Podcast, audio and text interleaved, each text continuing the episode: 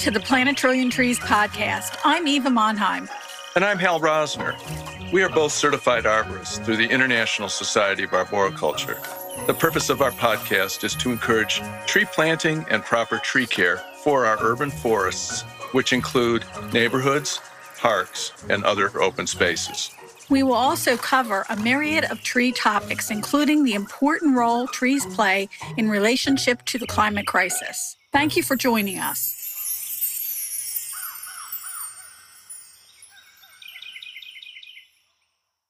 We'd like to thank our sponsor, Monheim Microphones. Monheim Microphones designs and handcrafts top tier studio microphones and preamps right here in the United States in Hollywood, California. Their incredible line of innovative microphones and designs are used around the world by everyone from podcasters to top charting record producers and singers. They recently released their new royalty microphone, Monheim Microphones Unparalleled Excellence MonheimMicrophones.com. Verdant Earth Educators provides dynamic in person training and online learning opportunities for environmental and horticultural businesses. Owned by ISA certified arborists and former university faculty, the Verdant Earth Educator team provides consultations on tree care and recommends climate resilient opportunities for your valued green spaces. Verdant Earth Educators is all about seeding knowledge for success. Find Verdant Earth Educators at verdanteartheducators.com. This podcast is being recorded on August 11th, 2023. Kristen Pullen completed her Bachelor of Science degree in biology at Rider University. After university, she took an internship position at Longwood Gardens in Kennett Square, Pennsylvania. The internship focused on all research aspects of the public garden, from tissue culture to new plant evaluation and selection.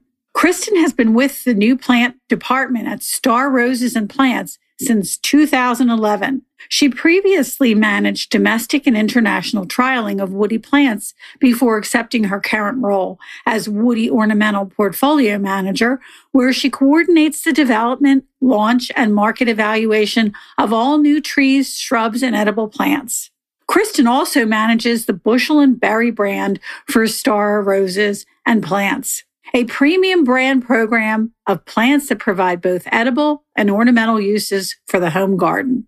Welcome to the Plant a Trillion Trees podcast, Kristen. We're delighted that you could be with us today. Thanks for having me. I'm very excited to be here and to talk about trees. It'll be fun. It's really exciting to have a star rose person on the podcast. Kristen, can you give us a little bit of background about yourself and how you wound up in your position, what your background is?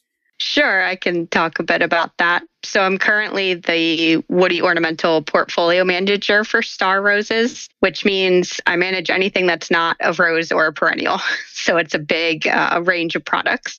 But my background is actually in biology. I originally went to school to be a forensic scientist and kind of stumbled into plants from having a love for it. So mine was not the direct route, as you hinted at. And in college, I did undergraduate research in plant science. And from there, I did a research internship at Longwood Gardens for about a year. Um, and from there, I went straight to STAR. And I've been with STAR for about 12 years now. I want to point out to our listeners that Kennett Square, where Longwood Gardens is, is a is a little mecca there, where there's a lot of growers in that area. And uh, Star's not too far from where Longwood Gardens is. Right. It's only about 15 minutes uh, down Route 1 there. Um, so they're really close by, convenient. yep, very convenient. Can you tell us a little bit about Star Roses as a company? When did they get started and how long have they been around? Sure. So Star Roses is a pretty old company all things considered, they started in 1897 and started primarily as a rose company. So they started under the name Conard and Jones Company. And it was right around when people were just starting to have roses in their own home gardens. Um, and from there, they kind of pioneered a bunch of firsts in the industry. You know, they were the first to guarantee uh, safe delivery of their product to all post offices in the US. They were the first to guarantee that the product would bloom Um, and they were also among the first to file for horticultural trademarks. Uh, for Star Roses was the first. And then also they were one of the first to patent new roses in the United States. And it's not always been roses. So, you know, even in 1970, they introduced the blue and China hollies, which were bred by Kathleen Meserve. And those have been touted as pretty much one of the best ornamental plants introductions in that decade. Um, and people still use them today. You know, from there, we switched from being a finishing nursery to more of an intellectual property company. So we're really focused on creating, developing, testing, and bringing new plants to market um, and managing supply chain of young plant inputs. So we provide young inputs and our grower customers are the ones that finish them. I think it's really fascinating that Conard Pyle and Star Roses had such a vision. They had such a big vision for their company. And of course, as you mentioned, all these firsts, what always intrigued me is that they always saw something in a plant. They look for plants and they, they saw something in plants that other people didn't see. And as you're talking about the blue hollies, that was one, but also a lot of the junipers, our native junipers that they latched onto, non-native and native, and really made them stars uh, before people were doing native plants. Right. And I think that's always kind of been at the core of what's been at the business of Star Roses and Conard Pyle is looking for the best and making sure that what we're bringing to market is something that's going to work for not only our customers, the growers, but also the end consumers, so homeowners, landscapers. Um, and I think by really looking for that, it's led to some interesting finds. Yes, I, I, would totally agree with that. And, you know, the name goes very far. And of course, you have affiliates in France that you work with. Was it the Meilland Roses that your company works with as well? Uh, yes. Yep. Meilland has been a very long time partner. So Star Roses is the master licensee for Meilland Genetics in the North America. And also more recently with uh, Kordes, we are the licensee for North America for their plants as well. Wow, that's exciting too. Can you walk us through that process that uh, plants go through to get selected for the tree program? And uh, coming up, we're going to talk about some of these really cool sounding new introductions, but what's involved there? Sure. So there's two different routes a plant could take to come to us. So we have internal breeding that we have breeders that work for Star that work on a variety of genera, some tree genera included. But then we also work with a fair amount of independent breeders. So breeders from around the world or domestically that find something new, like Will Radler, and come to us saying, you know, I think I've got something. So once we make that connection and they supply us with some starter plants, everything starts at our trial facility in West Grove, Pennsylvania. So we'll either receive young plant inputs, liners, cuttings, or mature tree um, or shrub from the breeder. Uh, the first step is to run it through propagation trials. So, if we're specifically talking about trees, our location in West Grove isn't set up for tree production unless it's a liner. But we work with growers around the country that can do uh, grafting, budding, all the different sorts of propagation methods you might need for a new tree. So we rely on them heavily with new product. So we'll send them budwood from the stock plants we maintain in West Grove, and they will build up to a trial sample distribution, which is usually 100 to 200 plants. And from there, we will distribute those plants to not only back to ourselves in Pennsylvania, but to national trials. So we'll run container tests, we'll run in ground tests, and those are usually partnered with either universities or public gardens, and then also large scale production partners, so large scale tree customers. And that test, depending on the genera, uh, at the shortest will probably run for about two years.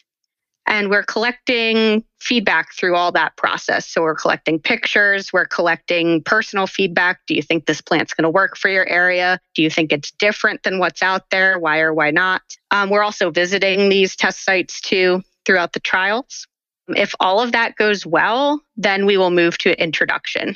So, in terms of timeline, from the time a plant comes to us, to the time the introduction decision is made, on average, it's four to six years And then there could be some additional time tacked on to that depending on what we set the launch number at. So, you know, it's going to be a very different timeline if we say we want 100,000 trees as opposed to we want to start with 10,000. And our, our, suppliers will handle that and they'll do the build up and then we'll launch it to the market via our catalog and our other sales channels. I think that one of the things that um, people might not realize is that you have to be very savvy about your numbers because if your plant is really happening and people love it, mm-hmm. you better have enough plants in the background to be able to supply it. Otherwise, your program will fall flat on its face, right?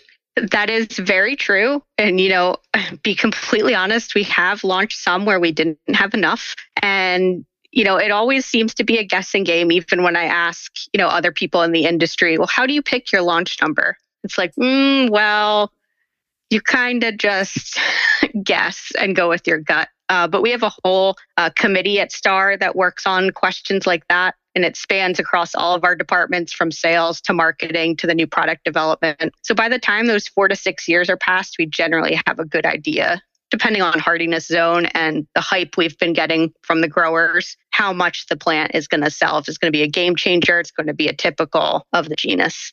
So, is there some consumer research that goes along with that? I mean, is, we'll we'll be getting to this list in a in a minute, Kristen. But it seems like red buds are very popular. Do you go into it kind of having a sense that the public is ready to gobble up red buds of every color and shade?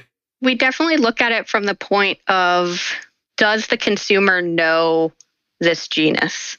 If the answer is no, that doesn't rule it out completely. Uh, mm-hmm. Uh, but it's just going to be a heavier lift to educate the consumer so that they know how to take care of it, where it's going to do well. And there's certain things that they know very well like Cercis that, you know, we can go heavy on and we know that there'll be interest out there. The native aspect plays into it a little bit too. You know, red buds, we have the eastern red buds native to north the northeast and then we also have the texensis down into Texas and into the southwest. So that has been playing a role and we've been hearing more of that in most recent years. Well, I think that's really fascinating because when the city does their planning, I know Hal and I both have worked for tree tenders, a lot of people pick redbud, the species, for their street tree because it's a small tree and it could fit under power lines. They're mm-hmm. actually mm-hmm. doing advertising for you. Um, you know, I had stopped my car a couple times this spring. I mean, I came to a, like a screeching halt. Good thing there was nobody behind me. I, I did look at my rear view mirror though. with Appalachian Red. And I I just and you know there were other cars that stopped too because they were so exceptionally beautiful. You know, once people see it and they know it and they find out, oh yeah, the flowers are edible. The little green pods before they get really hard are edible. You know, all those wonderful things about it. And it's fantastic and it almost gives you a little bit of an edge into the market where people are looking for something different. Right. And I think, you know, there's the other option too. And it's like a landscaper probably put that there, right? Or the city planner. We were talking about that a little bit earlier, kind of with knockout, where there's the other route. If the landscapers know what it is and they're specking it in, eventually a consumer is going to, like you said, at 500, 500 yards stop and go, what's that? And then it kind of picks up its own life from there.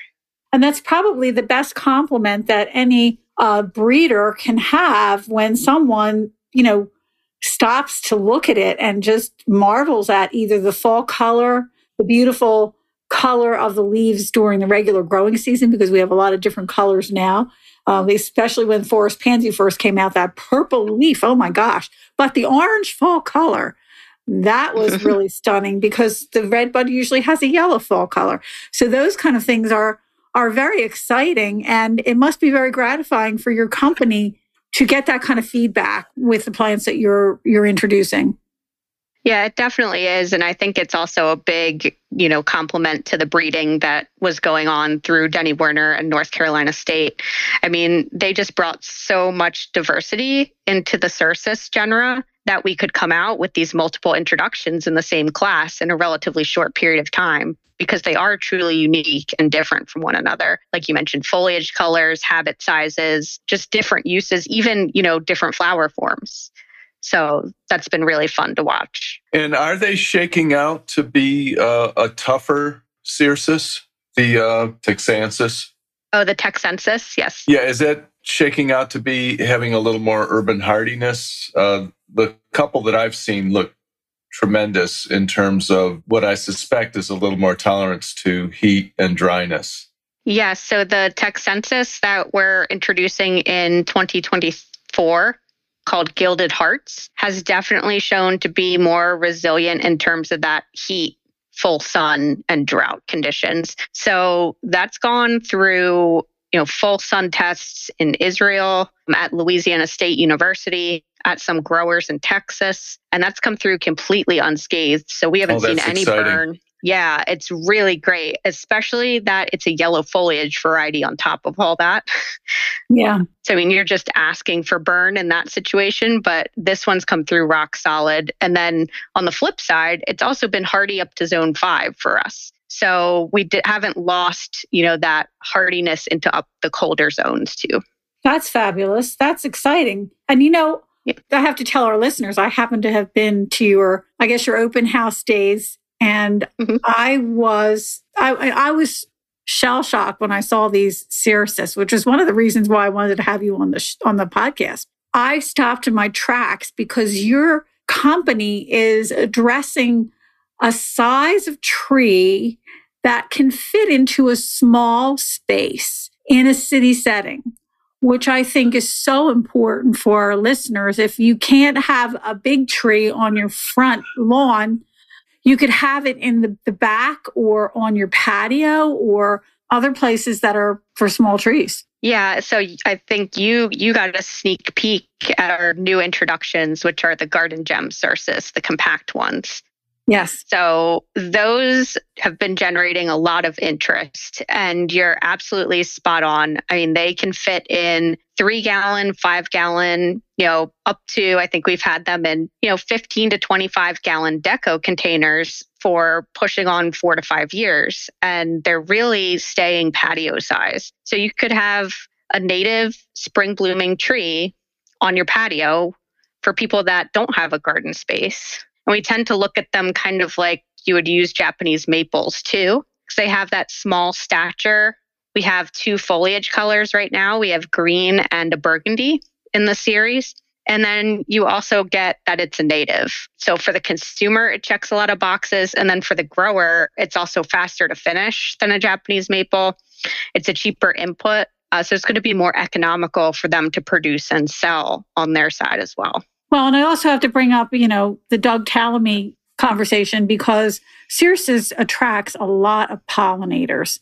And maybe our listeners don't know that, maybe they do, but it's in the in the bean family, and it certainly attracts. I've seen bumblebees around these little cuties like nobody's business. Like with even the straight species where you get you get a whole range of pollinators that come to the tree. So I, I think that's an important component of it too, even though most of the time peas are self-pollinating, but they're around there and they smell good too.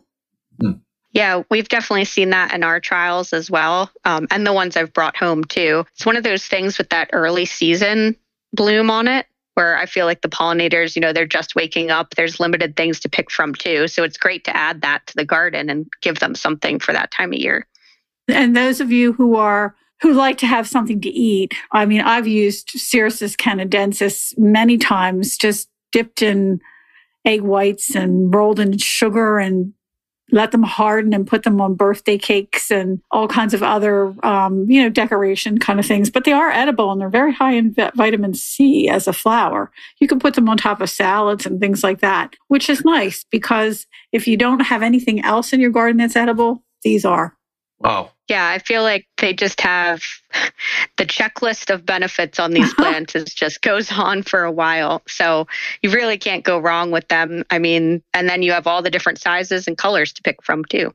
So well, and and more than and you could have more than one in your backyard. Yes. if you have a big backyard, you could have a, a lot of them. And I I think it was at Longwood Gardens. I was I was walking through and there were people behind me and I had to stop. I took a picture because the, the whole understory of the woodland was filled with red buds. There were white ones and pink ones and, you know, the ones with the new yellowy leaves coming on.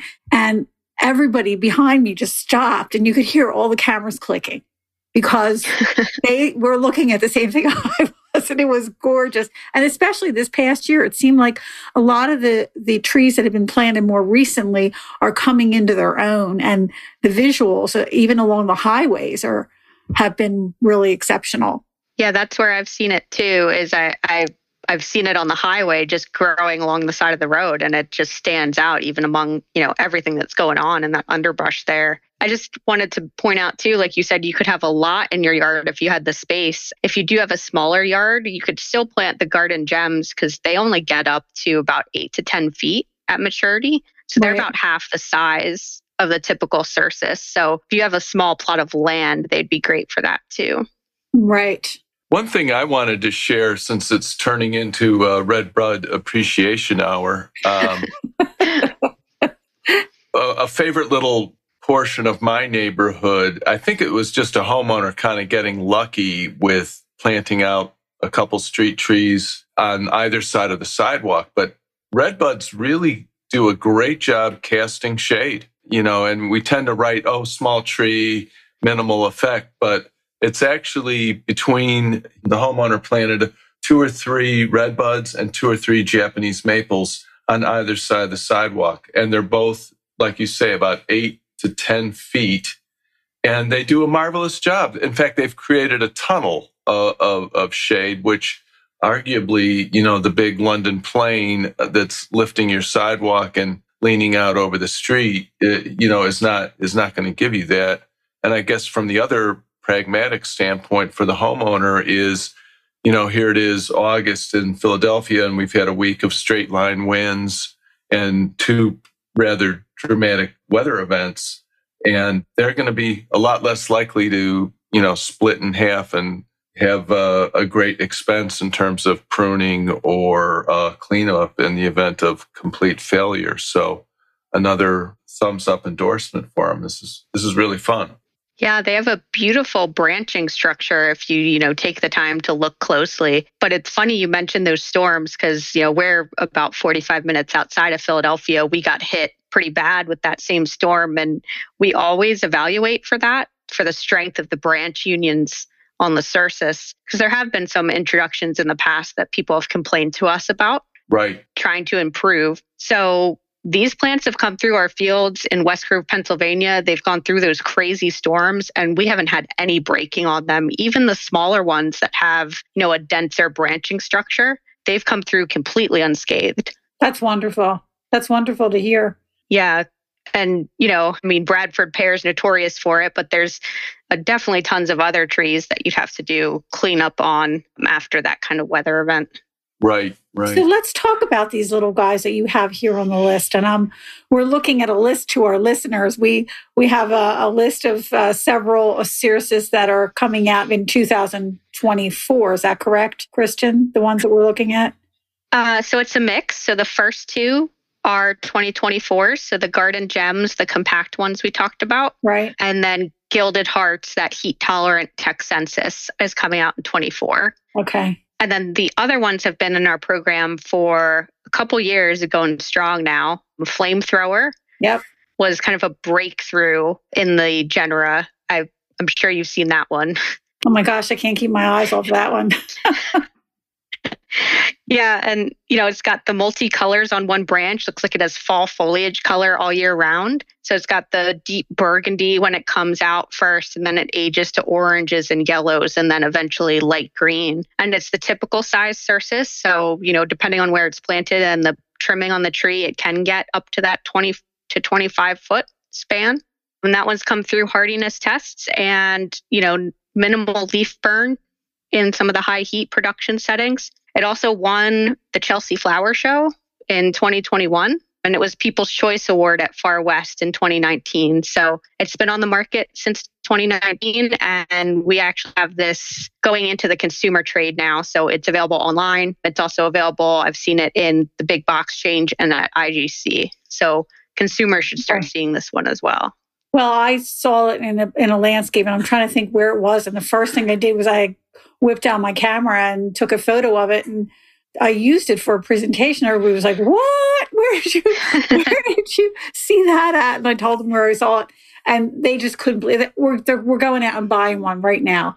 So that one there seems to be uh, like the love of everybody's life, you know. But Golden Golden Falls is a really beautiful one too, and I've seen that around in many places. I mean, if you can't have a water feature, that's a really nice way to suggest water cascading over maybe a group of rocks or in an area where you want something smaller but yet creeping and draping.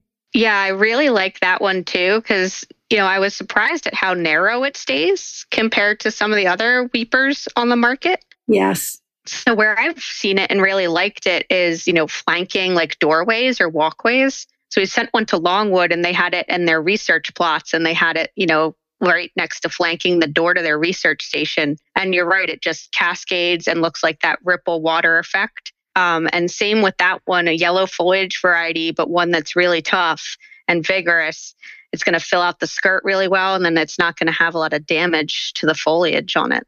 Right. Again, it's not something you have to spend a lot of time caring over either. When you put it in the garden, it does its thing and just kind of leave it alone. yeah, yeah, that's why I just kind of let it let it sprawl and do its thing. Yeah. Now tell us a little bit about the Carolina Sweetheart, Cercis. I'm not a little I'm not as familiar with that one. So that one was actually bred by um, Tom Rainey, and that one was one of our first Cercis introductions. Mm-hmm. So it's a little bit different in that the impact of this one is that it has variegated white, pink, green, and red foliage in the spring. Oh, okay. I have seen it then. Okay. Yeah. But after spring, it kind of fades. So after spring, it looks typical green with like a little bit of red tip foliage on it. And, you know, it's good to talk about this one because we do get calls about this sometime where people are worried, you know, that the colors change. They're like, what's wrong with, you know, my Carolina sweetheart? Uh, but it's just, it's really a spring show on mm-hmm. that plant. Um, and then the rest of the time, you get the typical foliage color. I do know that they're the the one that the variegated green and white, uh, the alley cat, is took the area by storm too, which is not, probably not your plant, but um, it just gave people a different visual for them to to. So I'm sure this one here is even more exciting because it has the pink in it. Yeah, and it's it's really showy in the spring. That pink color just pops in the cooler temperatures during the spring.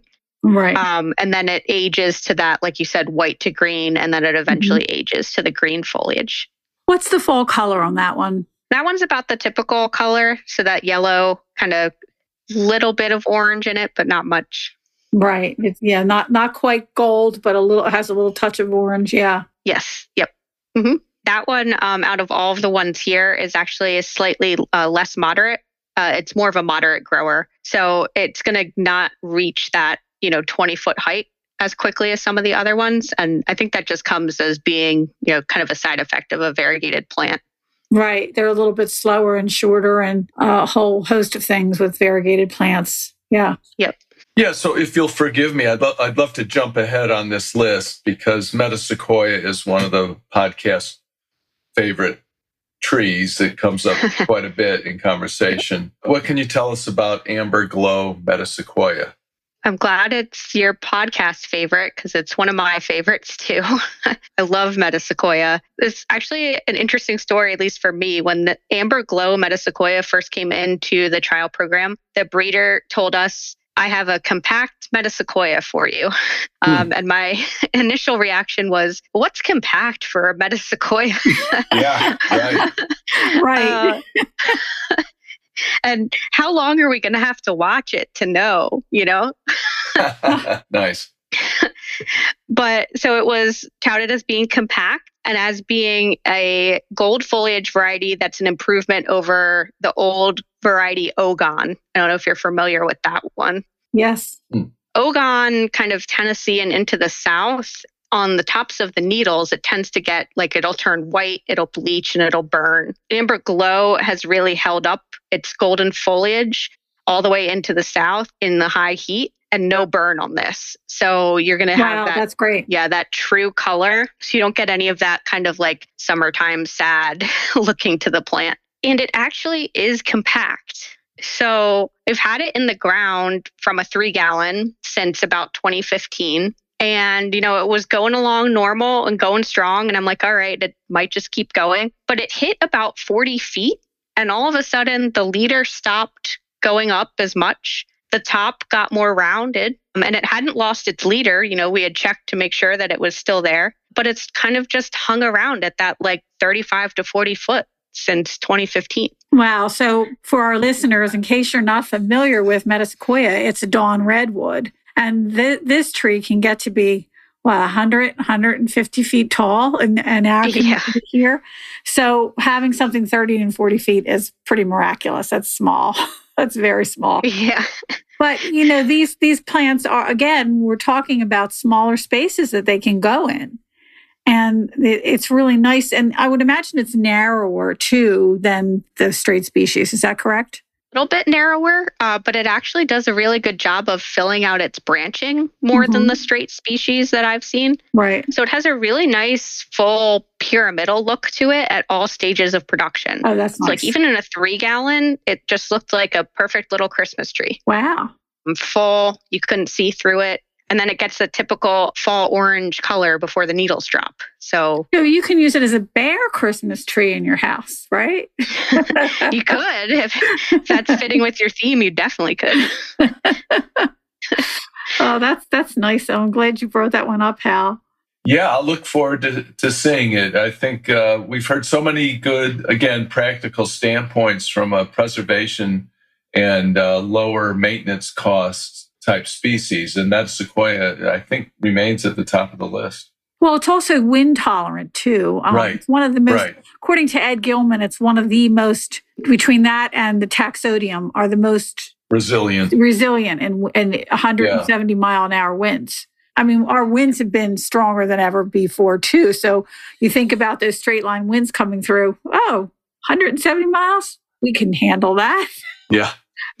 and I don't remember exactly like where I saw the story at, but you know, in one of these recent storms that went through, it wasn't here. I think it was farther down the coast to the south, but there'd been like devastating winds had gone through and like destroyed homes. Then someone had their house like ringed in on three sides by the metasequoia and it looked just untouched amid this like destruction. So wow. I don't know if they've done any studies, you know, actually using it as like a screening plant, but it might be worth looking into.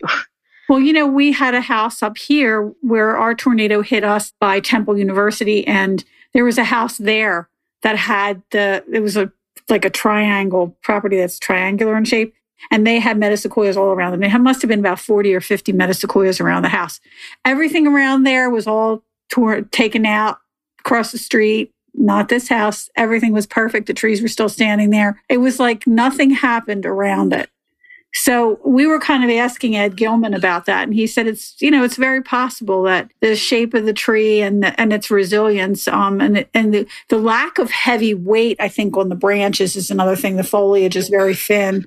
The needles are you know you don't have a lot of sail with the uh, tree itself, so it might it right. might very well be from a physics standpoint might be that.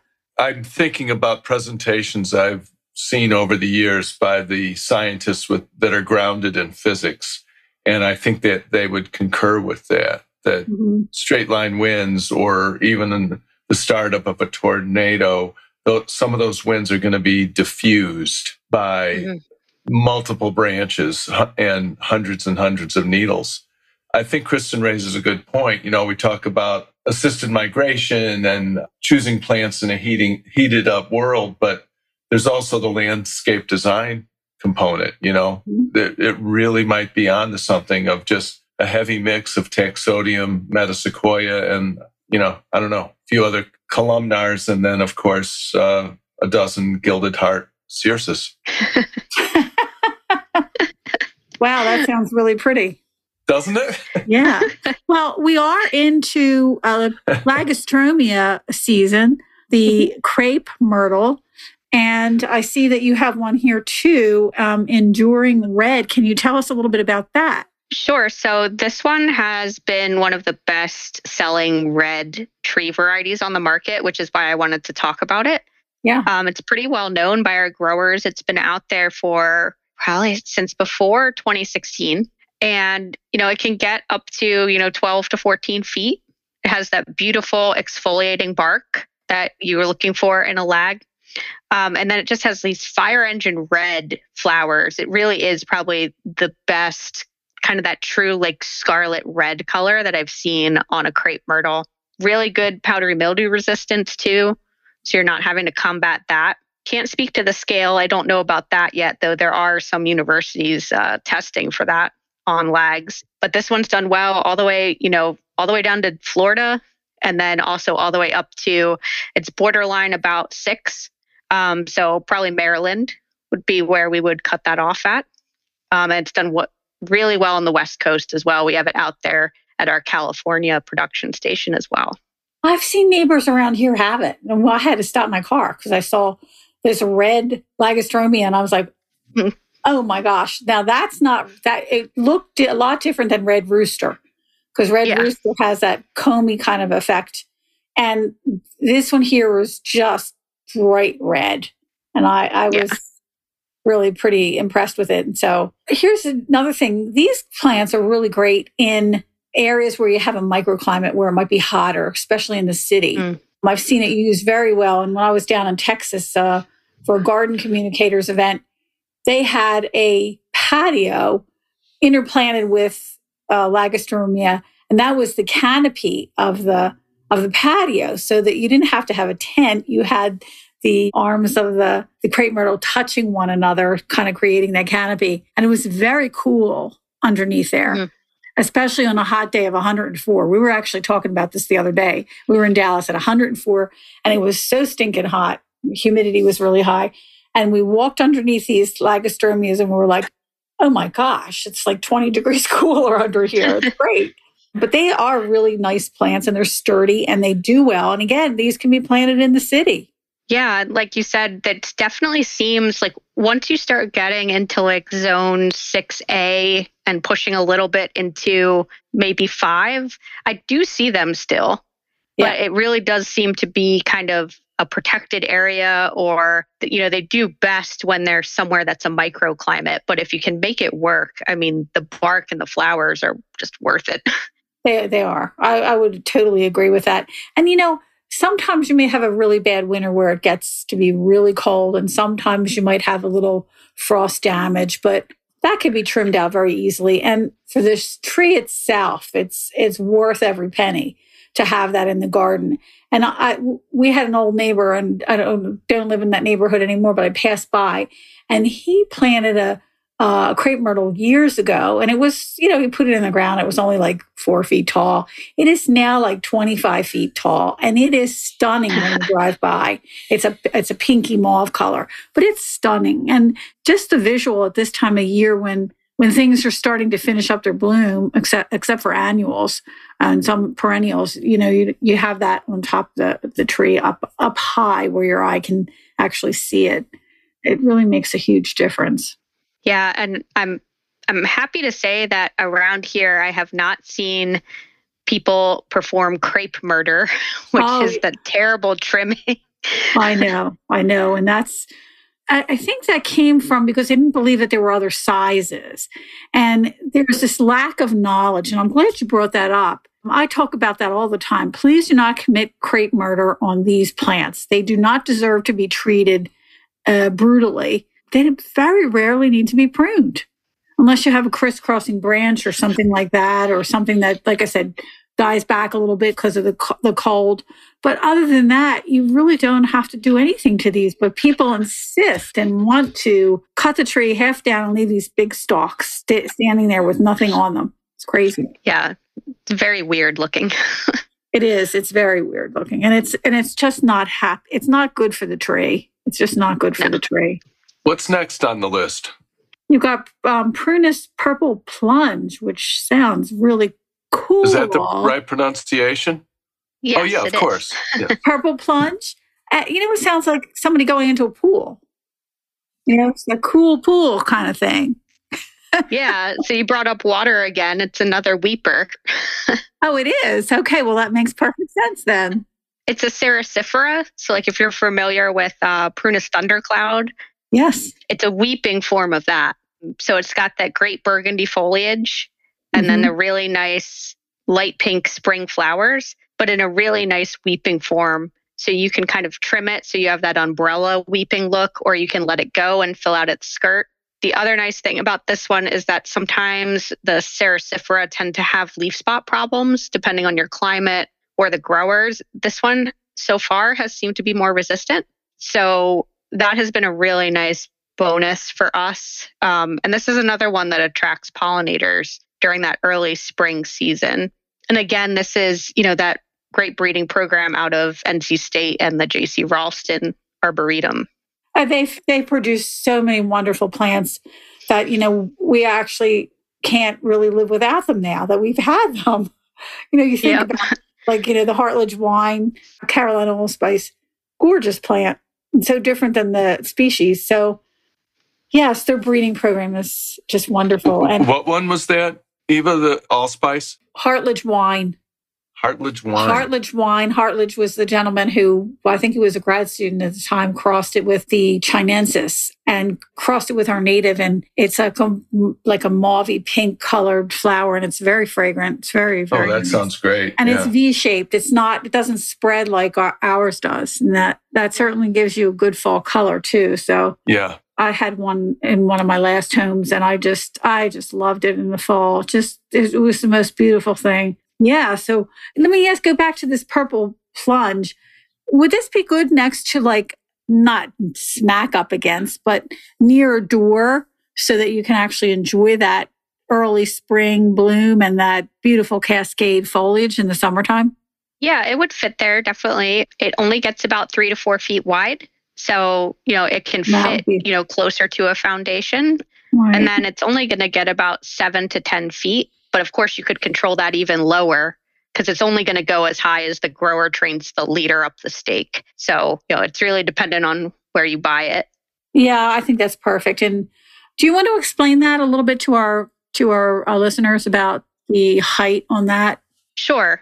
This one and also Golden Falls cercis, so the weeping trees. When our producers are growing them, they always want to weep, even from a young age. So instead of naturally growing straight up, um, we are training them up a stake as a very young plant. So it's budded and then it's trained up the stake to a height set by us and the producer. So typically it's, you know, 48 inches or higher, depending on the plant. Golden Falls, we usually take up to about five to six feet.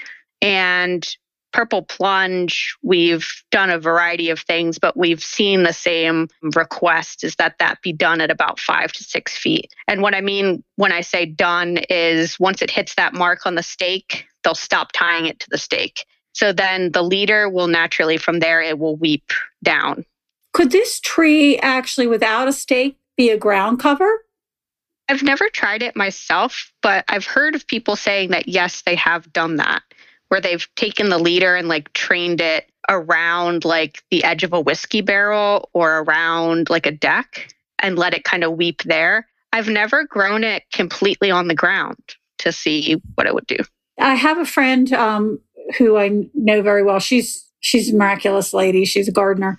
And at her property, she has a weeping form of cercis and it has taken off like a carpet, spread across the ground. And when it blooms, it looks like this beautiful tall carpet blooming. It just gets to be about maybe 10 inches tall, maybe a little bit taller, maybe 12 inches.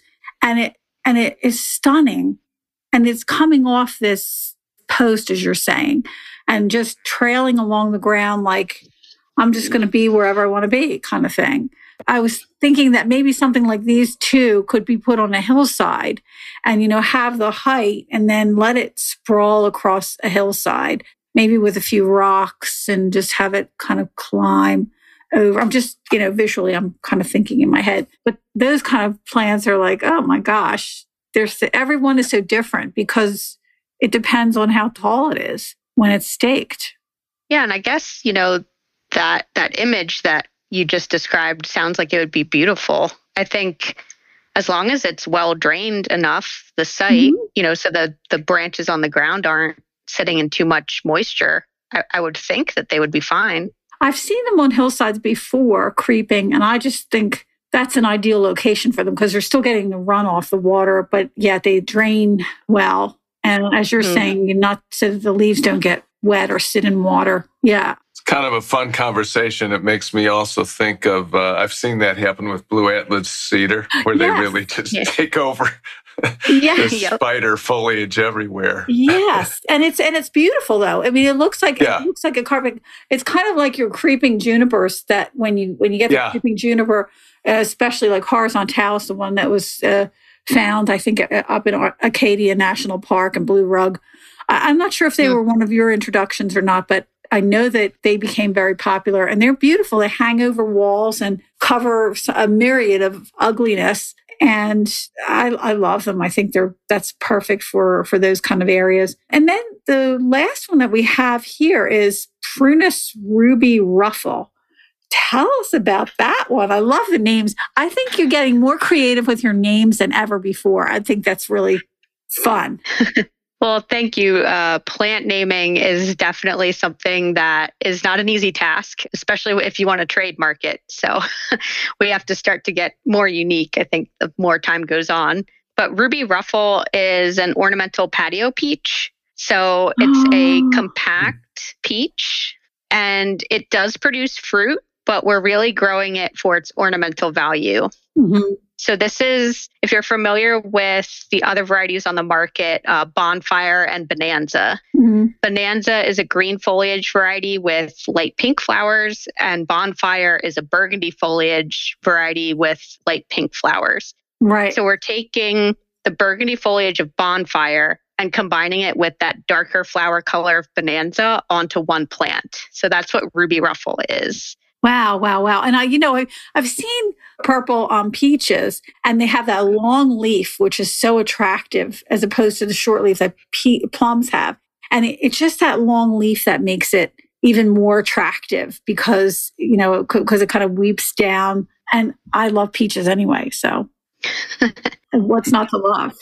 Right, because it has so many different uses too. Right. And this one definitely has that leaf uh, that you like. And mm-hmm. part of its name came from that long leaf has wavy margins that are really persistent. So it just, the leaves always look kind of ruffled on this plant. Right. Well, the purple leafed peaches are, if you haven't seen them, you need to get yourself out to a store or a nursery and see these leaves because they are so special. And, you know, I, spent, I used to spend a lot of time in peach orchards when I was a kid because we used to do a lot of canning and peaches and we used to go down to South Jersey and all the farms. And there was just something about walking amongst the peaches that was just so yeah. cool. It was powerful. It's like, you know, the trees weren't real big, but yeah. what they produced was amazing. And uh, even if they don't produce peaches and they produce those fantastic leaves, I'm happy. Yeah, I mean, this one still produces the fruit. Uh, mm-hmm. It's mostly pit, but you could use it for like jellies and anything that you're kind of processing instead of eating straight off the tree. Right, right. And, and I think that's something important too when you have a small property, and this is not going to be a really big tree, is it? From what I gather?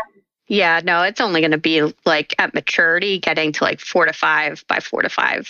Right. So, again, in a small garden, you could have something like this and still get not only to have the beauty, but also have the fruit and jam in the end. That's great. That's really fabulous. One question, Kristen what's going on and who's doing what with the breeding of the next generation of uh, like oak and hackberry and elm and and you know kind of our bigger conventional shade trees. And i realize that might not be uh, what you're doing or star roses but it kind of jumped into my head like hey you know who, who's breeding the next uh, variety of red oak or hackberry? Yeah so I'm definitely a little bit disconnected from the larger shade trees because we don't go after those genera uh, for our right. program currently. But I will say that even among the smaller shade trees and other shrubs, a lot of the breeders are retiring. Mm. And especially with these longer term genera, we're not seeing a lot of younger people behind them to continue. And it's pretty unfortunate. Uh, but I hope someone is doing something with the plants you mentioned. Wow. Wow. Okay. Well, I hope our listeners are taking note. You you college students, there there's the next big thing. Throw a little AI into the mix and you're going to be off and running with the next great elm tree. You know, that's that kind of gave me goosebumps, uh, Kristen, what you said, because this is an area that is so vitally important for our industry, not only for our industry, but also from a standpoint we're talking about plants that can endure higher heat, plants that can tolerate smaller spaces, plants that might have fruit on it that, you know, might be uh, provide some edible fruits. That's very disturbing to hear. And, you know, how can we promote how can we promote this and get younger people to be involved? Maybe every breeder has to have uh, an assistant breeder working with him or her so that they will take on the, the mantle of, of breeding. Yeah, and I know in the universities that still have their hort- horticulture programs, luckily, most of the professors do have that. Uh, but I would love to spread the word about you know, don't give up on the trees and the shrubs and the stuff that takes longer because, you know, they might not be able to finish it in a four year study. But definitely seeing a shift towards more the faster turn items. And we definitely need some young people in the woody and the tree side of the industry to keep coming up and taking on the next generation of this I can only speak for Ball, but I know there's a bunch of initiatives in the industry for young people. But if you look into uh, Ball has a program called Seed Your Future. Yes. For young people to get involved in the industry. So there's plenty of programs out there um, if it's something that your listeners are interested in. Well, that's really good to know. And I, I was thinking when I was working with Will Radler and the knockout rose, and I, I remember him saying that it's taken me almost my full adult life to yeah. get to where I am with the knockout rose. And once you hit pay dirt, you hit pay dirt and it just keeps coming. And that was in his case. And I, and I think that that's something that most people don't realize that once you get something that's really grasped by the consumer, there's no telling where it'll take you. And I know that the first knockout, had a second knockout and a third knockout and a fourth knockout and a fifth knockout, and just kept going. And it was like mm-hmm. a, a domino effect. And I've seen that with other people too. A former student of mine who's now a doctor down in South Carolina, he was breeding begonias and he had a couple big hits with his begonias and he was, he was young. He was like 20 years old. Right. And, um, that's where, that's where we need to be. That's where we need to be. We need to have younger people um, be enthusiastic and supported by the older generation who are that are their mentors. And so, wow, what a what an interesting topic. We can we can have an hour discussion on that. Yeah. But, but, thanks for making yeah. that point. I mean, that uh, like Eva just yeah. said, it's it is a wake up call. It is a wake up call. Yeah. So we have to ask our question, which we always ask. And um, what is your favorite or group of favorite tree or group of trees that you know, really sing to you. Maybe they're spiritual to you. Maybe there's a special memory that you've had with a tree. Can you share that with our listeners? Sure. So I partially answered it before. So Metasequoia is definitely up there. Um, and I finally was able to get out to the West Coast and actually physically walk through Dawn Redwood Forest, which was just amazing to have that experience. And then on the other hand, so I grew up in South Jersey uh, around the Pine Barrens, mm-hmm. and I just really have an affinity for you know that type of forest. So like a pine sand forest, any of the pine trees too. I'm just addicted to conifers. um, so yeah. I think that's really great. I think you're probably one of the very first ones, would you say, Hal, that said they're addicted to conifers? I like that phrase. It's a more it. positive spin on addiction. Yeah. So let's. so does that make you a piney, Kristen? Are you like, what, what do you mind telling the listeners where in the Pine Barrens are you from? Sure. I don't think I can call myself a piney because I didn't grow up like in the Pine Barrens, um, in that Wharton State Forest. Uh, but I grew up, you know, like eh, 20 minutes away. Okay. Um, That's and was enough. out there as a teenager and, you know, driving the trails and doing all that stuff um, when we were younger. So it is close enough. That's yep. close enough to being a piney. I'm a big Okay. fan of the Pine Barrens. That's awesome. That's awesome. We are so delighted that you've been on our podcast today and sharing such wonderful information. And uh, the last piece of information, which I think is really critical. But I love the trees that you you have coming out, and I'm sure there's going to be a whole myriad of other ones right behind these coming out. So um, we'll look forward to having you on again and telling us what's new and and different and bright in the tree category. yeah, thanks, Kristen. Appreciate your time. Yeah, thank you both for having me and, you know, being able to talk about the great trees we're working on. And we will be adding new genera over the next couple of years. So we look forward to maybe be able to get together again. Sounds good. Thank you guys. Take Thanks care. again. Bye bye. The Plant a Trillion Trees podcast is edited by Andromeda Recordings in Hollywood, California.